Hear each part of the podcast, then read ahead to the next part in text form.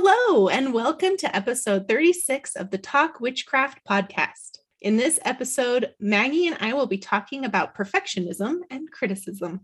You're listening to Talk Witchcraft. On this podcast, we talk about witchcraft as a lifestyle and discover how to merge magic into your daily life.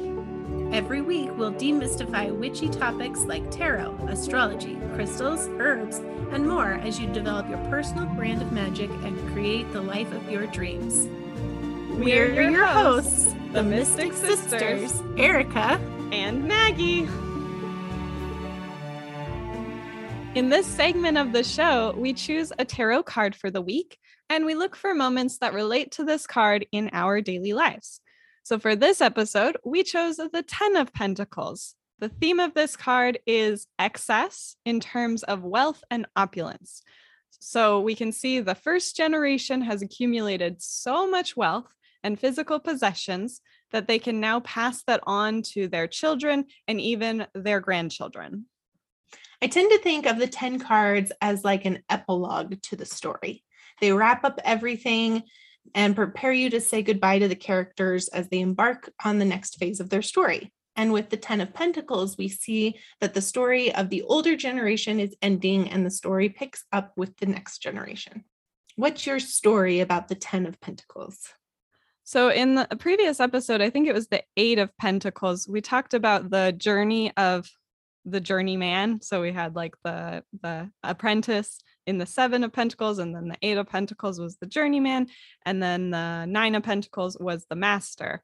And so if we follow that progression, the Ten of Pentacles could be like the person who has an excess of knowledge on a topic and has developed those skills in creating something, and they're passing that on.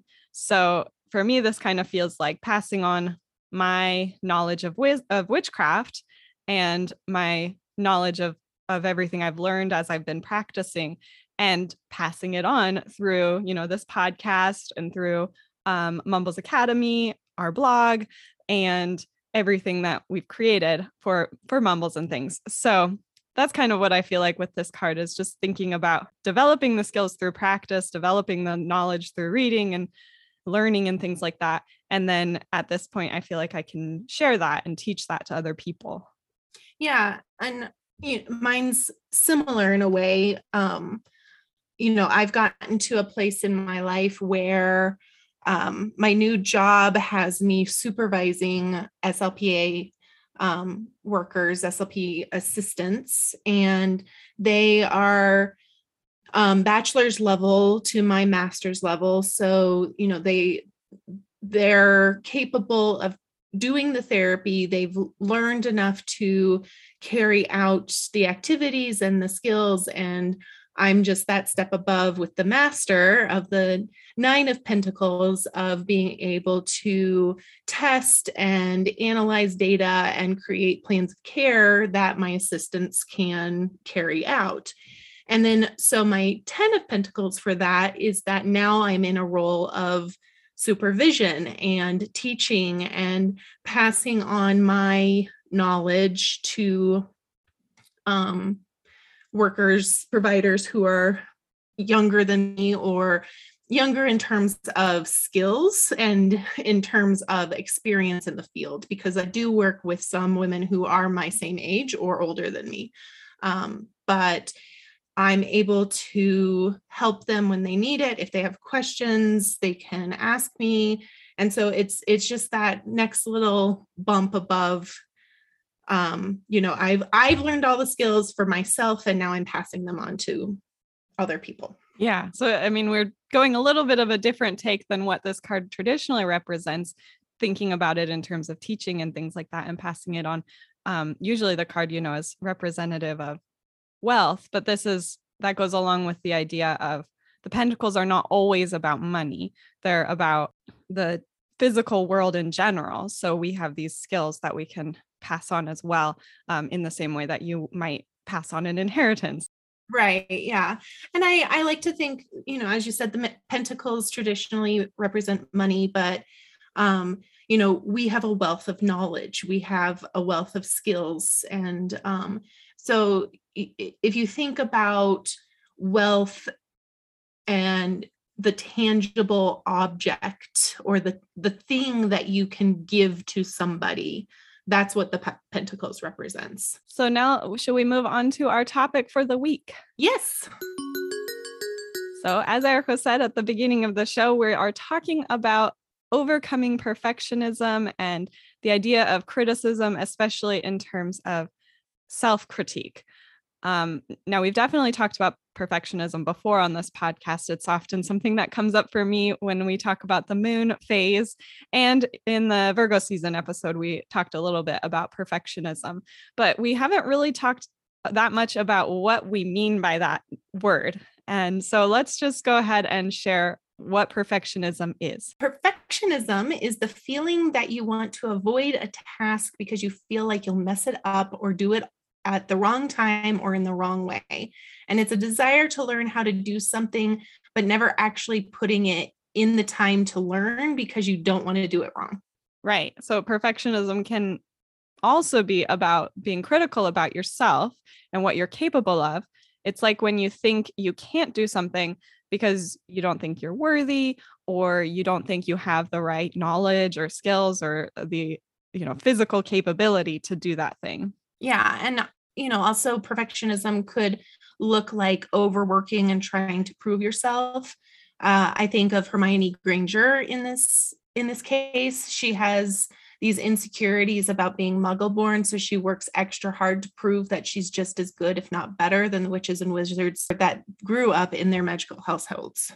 Yeah, exactly. Or you might even think of like Leslie Knope from Parks and Rec, who is like a huge overachiever, and it seems like she's just like perfect at everything. But I do wonder if that's like a feeling of being insecure about, being a woman in government and things like that, and wanting to do better than the men she's surrounded with. Mm-hmm. So yeah, in terms of witchcraft, this might look like not casting a spell because it's the wrong day. Like it's not Saturday, so I can't do a banishment spell, or it's the wrong moon phase if you wanted to attract something and it's a waning moon, or if you don't have the right tools or materials, or just you think you aren't good enough or haven't learned enough. So at the same time, it's not wanting to learn those things because learn a new practice or learn a new method, because learning usually involves trying something new or doing something and sometimes that means doing it improperly until you've learned how to do it properly. So, until you get the hang of it. Mm-hmm. So Erica and I have both struggled with perfectionism, and I think we're both still working on getting over it. It's a long-term, probably lifelong thing that many people work on, but we do have some tips that we want to share with you about how we've released some of that tension that builds up when perfectionism enters the room. But first, this episode is brought to you by Red Clover. I will start by telling you about the medicinal properties, and then Maggie will share the magical properties. Red Clover is a fun little plant. Whenever I think of red clover, I think of the scene in Bambi when Thumper and his family are eating the clover, and he is always eating just the flowers, and the mom chastises him and says that he needs to eat the greens too. Like, that's what I think of when I think of red clover. Thumper is not wrong. We do like to use the purple pink petals in our concoctions, but we also want to use the roots and the little leaflets that come at the base of the flower. Red clover is also one of the first things that blooms in the spring. And so because of that, they are like dandelions in that the bees are usually getting their nectar after the long winter. So you don't want to pick them until 1 to 2 weeks after that first bloom, just so that the bees can have a chance at them first. And also it gives the plant some time to really ground itself and get going for the springtime. And if you do that and you wait, then they can be harvested up to 3 times in a year. I know it's very exciting when the clover starts to bloom, but give them a minute and they'll serve you well for the rest of the blooming season. So they're really good for blood purifications. A lot of cancer patients use them after they're done with chemotherapy because it helps to get rid of some of that excess radiation and chemicals in their blood. It's great for detoxing and cleansing. Because it is a blood thinner, you want to be careful with any blood thinning medications you may on, and you should not use it at all if you have a blood clotting disorder. So always check with your physician before starting any herbs. It's also really good for phlegm in the lungs and wet coughs. It can be used as a nourishing tonic. We call it, it's a spring tonic. It's got tons of vitamins and minerals. You can just use it. You know, I think of the old timey old lady saying, "Oh, I got to drink my tonic." Like that's what they're doing. And it's also really good for hormone balancing, especially for women going through menopause. So the way that you can take these herbs is either in a tea or in a tincture. So as for the magical uses of red clover, it corresponds with active energy, the planets Mercury and Venus, the zodiac sign Virgo, and the elements of earth and air. Can be added to spells for loyalty, love, increasing money, attracting money, protection, and blessing domestic animals, whether that's on a farm or your pets in your home. And so a couple of ways you can try using red clover is to carry the flower when you are entering into some sort of financial agreement, like if you're going in to rent an apartment or lease a car, or if you are going into the bank to borrow money or anything like that, carrying red clover with you can help to encourage a good relationship between both parties. You can also sprinkle it around your home to cleanse the home of any sort of stagnant energy that you don't want.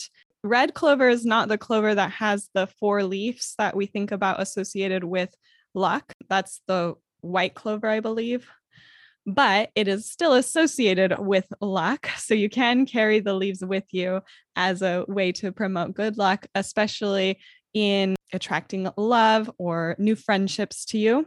It has a lot of different uses. You can make an infusion of the leaves or the flowers and use it for washing your floor or washing your doors, again, for cleansing of any sort of stagnant energy, adding protection to your home and things like that. And it's a really good herb for bundling and making into like a herbal bundle for smoke cleansing. So you can light it and then carry it around your home and cleanse the space. Now back to our regularly scheduled podcast where we are talking about perfectionism, and now we'll share our ideas for how we overcome perfectionism in our lives. So the first thing is that done is better than perfect. So whenever I feel like I'm slipping into perfectionism, I just repeat to myself, done is better than perfect. And, you know, I want to take a minute to do the thing rather than hold it off forever because of this like abstract idea of perfection. I had a professor who used to say anything worth doing is worth doing badly. And it's kind of an interesting way to look at the world because it's saying done is better than perfect. And so doing one yoga pose is better than not doing any yoga pose. Not going through the whole rigmarole of cutting up all the vegetables just perfectly and just kind of doing it sloppily is better than not cutting up any vegetables. Eating a whole celery right off of the stalk is better than, instead of just cutting it up into bite-sized pieces, is better than not eating the celery. So anything worth doing is worth doing poorly. Yeah, I was thinking about, because I think you shared that story about how you're trying to make sure you do one yoga pose a day, and that's your like goal, because and that fits in with this. It's like doing that one thing is better than not doing it at all for you to reach that goal. Yeah. I like that turn of phrase because the original phrase is anything worth doing is worth doing well, but to turn it around and say it's worth doing it badly. I remember when I was writing my book, it was like so hard because that's what I struggle with writing is I want it to be perfect when it comes out of my fingers into the keyboard and onto the page, but with writing, it's a process. You have to like get all your thoughts out first and then organize them so that they make sense. And so it's going to be done badly first before it makes any sense. Yeah. And I'm working right now on last year, I went through this process of making digital materials for speech therapy. So all of my kids who were doing teletherapy could access my services. And now that I'm back in person, having them digital doesn't make any sense anymore. And it's so much better to have a physical material. And so I've been spending probably all summer working on making these materials that I spent all last year making digital, now printing them out and making them physical. And it's been a long process, and it's going to continue to be a long process.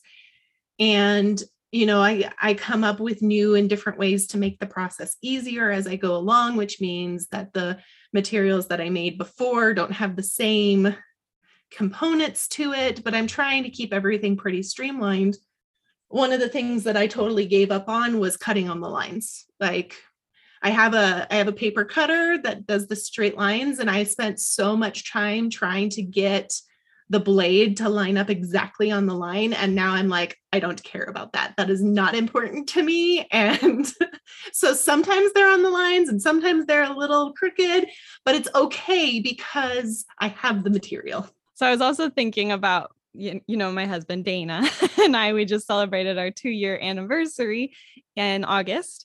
And our first dance at our wedding is this song, If We Were Vampires by Jason Isbell. And the premise of it is that, we're not immortal, we're human, we are mortals. But if we were, then life and love wouldn't be as meaningful. They wouldn't matter as much. So it talks about all these things you might do if you lived forever. And then that life and love basically are a gift. And the fact that eventually we die is a gift because it makes it so that we want to enjoy each moment. So it's a little bit morbid, but we really liked the idea of it. And that's why we chose it. But anyway, as we were thinking about that and celebrating our anniversary, we decided that we were going to get ourselves Apple Watches as like our anniversary gift to ourselves so that we can motivate ourselves to take better care of our bodies, so that even if we can't be together for eternity, since we can't, we are going to be healthy together as long as we can. So anyway, the reason I bring all that up is because the Apple Watch has this feature where you complete your rings. And so there's these goals that you set for yourself. And it's about like how much energy you use in a day, how many times you stand up in a day, and how much exercise you get in a day. And if I were being a perfectionist about it, I would set those to be pretty high. But I also know that if I had done that, like when I was setting my goals, if I had set them to the actual goal that I want, then it would be demotivating to me because I would know that it's going to be really hard to do that. So I'm just not going to do it at all. So instead I set my goals a lot lower, something that was like something I already, it's just a bit beyond what I already do. And then I found that because of that, when my rings are already complete, it makes me want to do more. Like I'm going to do it even better. So that's motivating to me because once it's done, that's better than perfect. Right. Also, that wasn't an ad. Right. We're Apple Watch, sponsor us. But anyway, that was just, I think that was a good thing for me to realize about myself, is that as a perfectionist, I would have wanted it something, higher, but yeah. 'Cause if you set the bar low, then you can achieve it and excel. It's that, don't shoot for the moon, shoot for the stars, or what is it? Shoot for the moon. 'Cause if you fail, you land in the stars. Yeah. Something like that. So it's not exactly what I wanted to say, but give yourself a little bit of wiggle room to meet the goal that that you can do, but if you don't, you've still met your goal. Yeah, exactly. And this is probably, if you're neurotypical and you're listening to this, this is probably like not the right advice because, a lot of people really need those high goals to motivate them to reach it. But for someone like us with ADHD, we have low executive function. So so just having enough motivation to get to those low goals is hard.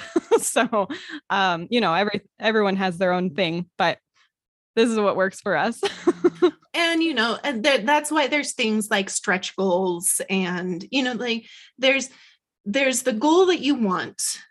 And then there's the goal that you probably can achieve, which is lower. And then there's the stretch goal that's up above what you want.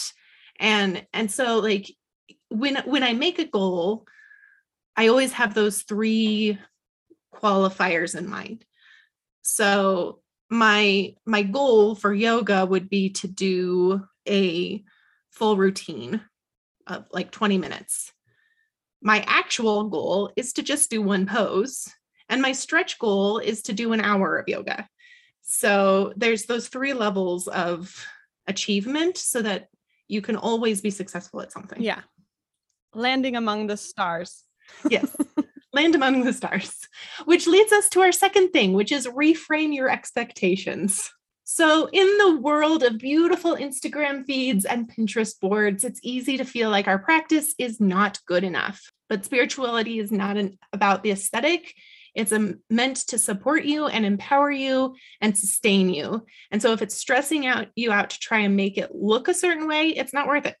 So this is sort of another cliche phrase, but don't let perfect be the enemy of good. If you're feeling stressed out about your spiritual practice because you don't feel like you're doing enough or you have to do the spell at the exact right time in the right day and all of that, then, you know, take a step back. That's always a good idea for like anything when you feel stressed out, is to just take a step back and look at the situation sort of objectively and think about why you want it to be perfect. Like, what's the benefit of perfection? Will you gain something from it being perfect? What happens if it's not perfect? Is it going to be that bad if it's not perfect? And if it was just good or just good, you know, and is there something that you can gain from just being good or bad? Like we were talking about before, doing what is there a benefit of just doing it badly? I had a blessed 5-day weekend because I don't work on Thursdays. And then my clinic was closed for Labor Day for Friday and Monday. So I had this expectation in my brain of I need to pack my weekend full of things that I don't get to do throughout my regular work week. You know, I've been lamenting not having enough time for hobbies and for reading and for doing fun things. And so I kind of made myself a schedule so that I could hold myself accountable. And it was just the way that I looked at it was a, not so much a rule book, but a set of guidelines. If you want to quote Pirates of the Caribbean, it was things to give me ideas for what I could do in my time so that I wasn't just sitting on the couch scrolling through Facebook or TikTok or playing phone games, but I was actually doing things.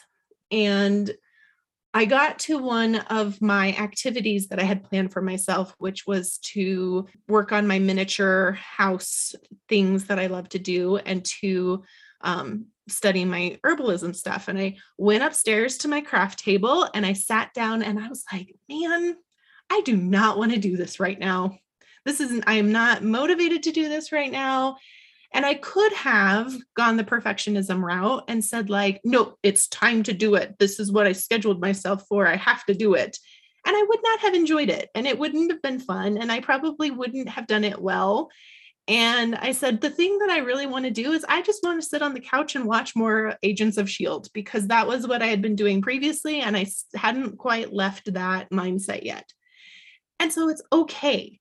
It's okay to let go of the plan and do something else. Mm-hmm. Yeah. Like something that you'll actually get something out of because you didn't force yourself to do something that you didn't want to do. Exactly. And as humans, we aren't perfect. That's kind of part of our charm, that we are imperfect. The way we work is we try something, and if it works, that's awesome. If it doesn't, we learn from that. We learn from what didn't work. We adjust ourselves and then we try it again. And maybe we learn that that's not for us and we don't do it. That's okay too. But if it's something you want to keep learning, then you try again until you learn it. And that's how you learn a new witchcraft practice, or, you know, like learning how to read the tarot or any other divination practice, or how you learn to use crystals, or how you learn herbalism or anything like that. And that's what's really amazing about witchcraft is that, well, unless you follow like an orthopraxic practice or tradition, there's no right or wrong way to practice, and there's no right or wrong way to do things. So as you're trying new things and learning and following your interests in witchcraft or whatever, then you add your own flavor and your own style to it based on, you know, what you're motivated by and what makes you feel sustained and supported and helps you feel whole and healed. Now, perfectionism often leads to criticism, especially self-criticism. That's basically what perfectionism is critiquing yourself and thinking you're not good enough or you haven't learned about, as we mentioned. Yes. And no one is immune to negative self-talk. Everyone has something they don't like in their personalities or in their looks, but don't let it dominate your thoughts or prevent you from taking action. When you expect yourself to be perfect and are so critical of yourself, you create resistance. So one thing you can do is to become aware of when you are being hard on yourself. And this is done through mindful meditation, where you're very aware of your own thoughts. We have, you know, I think the number is 60,000 thoughts per day. So it's hard to be aware of every single one of them, but when you do notice that you have some sort of negative self-talk happening or things that you're being really critical of yourself, being mindful of that. And I've actually taken it a step further, where I have named my negative self-talk persona. Her name is Laurel. And if I notice that Laurel is being really mean or saying things that are untrue about me, then I just tell her she's hurting my feelings. And that's usually enough. Like if you said to somebody in real life that they're hurting your feelings, then usually they'll stop if they're a nice person. So saying it to my mean persona usually works. Yeah, I just call mine the gremlin. That's a good one too. Go away, gremlin.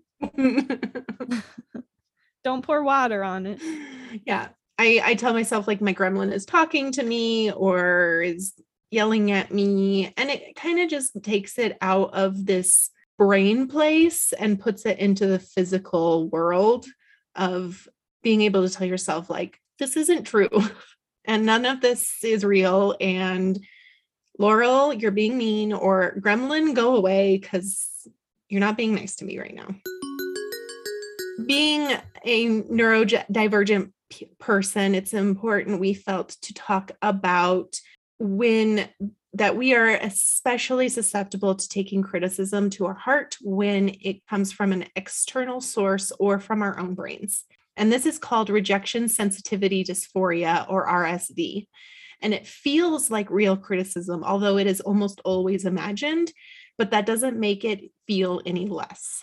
Yeah, when I experience RSD, it's like my heart is like literally breaking. Like I feel like my heart is beating so fast, and I get really sweaty and embarrassed, like whether I feel like it's coming from someone else toward me or my own brain is saying it to me. But usually I just have to say it out loud. I'm a Gemini, so I have to talk things through and communicate through like verbalizing things. But it's like what you said with your gremlins. When I say it out loud, it kind of takes it, it's hard to explain it to somebody else. And that makes it not seem logical. That makes it seem, and I mean, logic and emotions, they don't really go together anyway. But if you're trying to explain your emotions and you can't really explain why you're feeling a certain way, it makes it so that it doesn't hurt as much. It makes it so that it's like, oh, this is actually not real. Right. And I had a thought and it's gone. ADHD. Maybe it'll come back if I give it a minute. Oh, yes, I got it. Okay. So what I do is when I'm feeling like I'm being told that I'm awful and bad and terrible and the world hates me, is I usually go and do something that makes me feel good. For me, Going and playing the piano is better than going and talking to a counselor. And I don't know why, and I can't explain it, but I go and I sit down at the piano and I play through the entire Titanic book of music. And then I'm fine. The world is happy again. And I don't know why, and I could never be able to explain it, but it works. And so find something that works for you that is similar to that. Yeah. Something that makes you recognize that that's not necessarily true. Another idea is to find evidence that it's not true. Like if you are feeling like the world hates you and everyone's mad at you, find a person who's not mad at you. and prove to yourself that it's not everybody. Like maybe you can't prove it's one specific person, but you can prove that it's, you know, you've blown it out of proportion a little bit. And all of this isn't to diminish those feelings, because again, it's a very real, painful feeling when you experience this criticism, whether it's imagined or not. So it's not to diminish it or make it seem invalid. It's just to give you strategies for, you know, getting out of that headspace, so you don't feel that pain anymore. Yeah. And there is something to be said for valid criticism. You know, we always get our work critiqued. All of our actions are critiqued. And when somebody has a suggestion, it's good to be able to learn how to take those suggestions. And so it's, like for me, I told my boss just straight up, like, I'm a crier. If you need to criticize my work, you need to tell me something that's going wrong and how you want me to do it better. I understand that needs to happen, and I'm going to cry. And it's not because I'm upset, and it's not because I think you're wrong or I'm hurt or anything like that. Sometimes it's because I'm hurt. It's just because that's how I process it.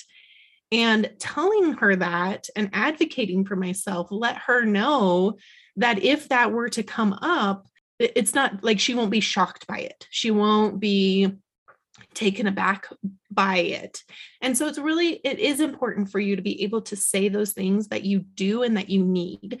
And she asked me a follow-up question of, well, what would be better for me to do if I need to criticize? And we talked about the compliment sandwich of, I like how you're doing this. I need you to work on this, but this is also really good. And you know, that doesn't always work. The other thing that's important for me is I hate not having resolution. So emails like, hey, I need to talk with you on Monday morning are horrible and send me into a tailspin. And then I make it out to be worst case scenario. So I told her, like, if you need to talk to me, you need to send me the email that says, hey, I need to talk with you about this. I have a question. Let's chat on Monday. And then I know what is coming. Yeah. So when you're, you know, thinking of what could go wrong, what are the worst case scenarios of that email? Instead, think of what could go right. Like, at least give yourself both options, that it might not be this terrible, awful thing. It could be this amazing thing. And usually it's probably somewhere like right in the middle, or just like normal, or usually not even related to the things that I like. Yeah, I think the worst possible thing, I think the right, most amazing thing, and it's usually not even related to either of those things. Right. So if you're gonna go into some kind of tailspin of it could be this worst thing, also go into a tailspin to the best possible thing. And just like look for things that you can appreciate and things that, and even, you know, if you're going into that place of this terrible thing, they think all these mean things about me, and give yourself something to look forward to, or something good that's happening right now in the meantime, because, you know, like you said, going to play the piano or something like that, giving yourself something, it's almost like a distraction of the things that make you feel good. And as always, just be very compassionate with yourself. If you're saying negative things about things you don't like about yourself, turn it around into something that you do like yourself, or something that you're grateful for. So one thing that I have in the past, I've gotten over it, but I used to hate the way my voice sounds on recordings, and it kept me from doing things for the longest time. I never wanted to record a video or do anything because I hated like editing it and hearing myself. But instead of saying, oh, I don't like the way my voice sounds, I can say, oh, I'm so happy that I can express myself verbally. Sometimes it's hard when you're in that dark place of, I hate myself. It's hard to think of something that you do like about yourself. So remember when we were talking about perfectionism at the beginning of the podcast, you know, just doing a small thing, just thinking of one little thing that you like about yourself is better than being in that place of everything is about me is wrong. Yeah. And sometimes what's helpful for me when I'm feeling really down on myself is usually putting it on someone else, that something someone else is in it likes about me. So like for the cats, I keep them alive. And like that's something that I can like about myself, that I keep my cats alive. You know, it's like someone else depends on me or something like that. Or, you know, it's not necessarily something about me, but it's like the cats appreciate me because they get to eat. Yeah. Or my boyfriend thinks I'm funny, or my mom loves me, or my dad loves me, you know, putting it on somebody else. Like we don't do things for people because we do things for people because we like them. They wouldn't do those things for us if they didn't like something about us. So what do they like about me? And that maybe that's something I can like about myself. Yeah. It always comes back to that idea. Like a lot of these spiritual gurus will tell you that you can't love someone else or someone else won't love you until you love yourself. But I've said it before, but I just think that's BS, because sometimes it's really hard to love yourself, and having someone else love and like putting that on yourself that you can't be loved unless you love yourself is like so harmful, because it's not even true. People love you when you don't love yourself. Yep. All the time. I feel like this is like a very dark place to leave. I know.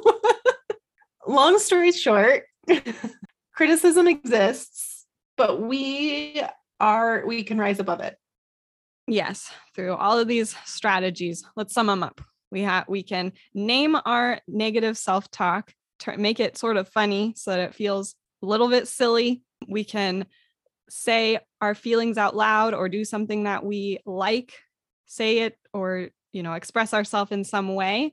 And just turn things around for whether you see the way someone else likes you or something that you like about yourself.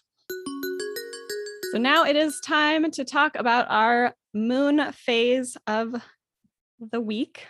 We are on a waxing gibbous moon growing toward a full moon. And the waxing gibbous is the growth. We're at like almost the peak of the bell curve. So the growth is slowing down. At the start of the waxing gibbous, it's still kind of linear increase, and then it's leveling off to the peak at the full moon. So that means that you're kind of slowing down with your activities and just absorbing everything that you've attracted to you. So looking for what's come your way and kind of preparing for that celebration at the full moon. What does that mean for you? I do feel like I've slowed down a little bit. I feel like everything's kind of just sustaining itself right now. And it's in the autopilot kind of stage of things. And I'm getting into the routine at work.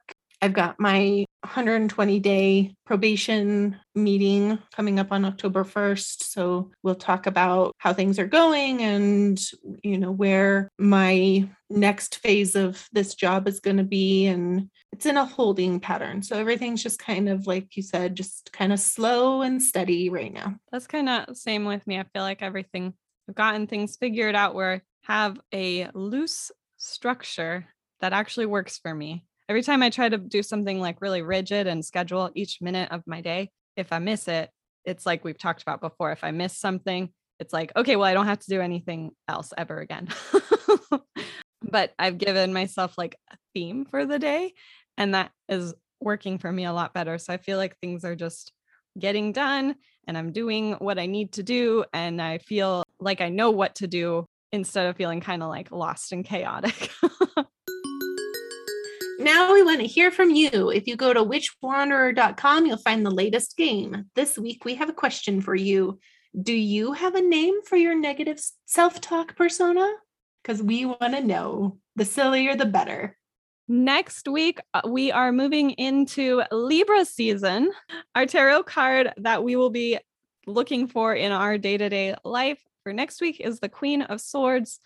And this card is all about magnetism, being attractive and attracting things, optimism, being really self-assured and upbeat and positive. This person is dedicated to their task. They are friendly and easygoing. They are wholeheartedly involved in everything that they do. They're very creative, know where they're going, have a good direction for everything that they do, and they are not undaunted. They are undaunted by a challenge. Can you be daunted? I think you can in Europe. I know you can be over daunted and you can be under daunted, but can you ever just be daunted? Anyway, so we'll be looking for a person like this, or if we've ever seen this in our own selves throughout the week. And if you have a story about the Queen of Swords that you want to share with us, send us an email at welisten@talkwitchcraft.com. You can find out more about this episode by going to mumblesandthings.com/blog/036. Join us next week when we talk about how to make the most of Libra season. And make sure that you subscribe so that you are notified about each new episode. To help other witches find this show, leave us a 5-star review wherever you listen to podcasts. You can also find us on Instagram at Mumbles and Things, and join us in the Mumbles Academy to chat about this episode with other witchy folk. And yes, you can just be daunted. Bye-bye.